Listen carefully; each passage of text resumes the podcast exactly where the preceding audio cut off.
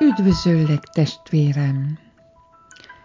Az Egy Csoda minden nap mai címe Az alázatot a világ nem nézi jó szemmel.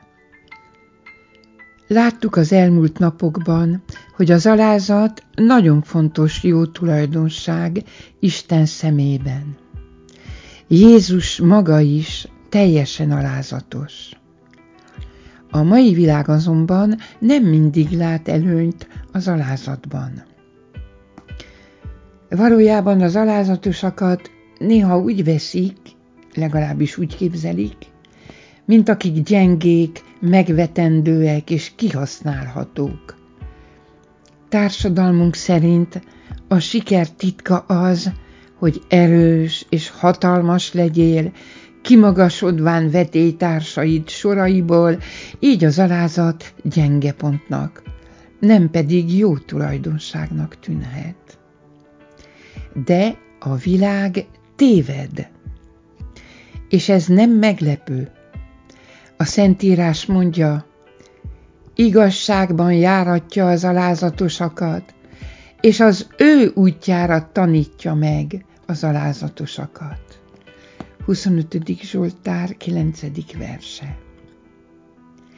Mit jelent ez ma számodra és számomra? Amíg a világ szemszögéből az alázat gyengeség, Isten országában az alázat jogosít azon kiváltságra, hogy Isten maga vezessen és tanítson bennünket. Miért? Azért, mert az alázat magában foglalja, hogy életünk irányításához nem a mi erőnkre és saját értelmünkre támaszkodunk. Így tehát, testvérem, alázatod vonzani fogja az Urat, és lehetővé teszi majd számára, hogy cselekedjen az életedben.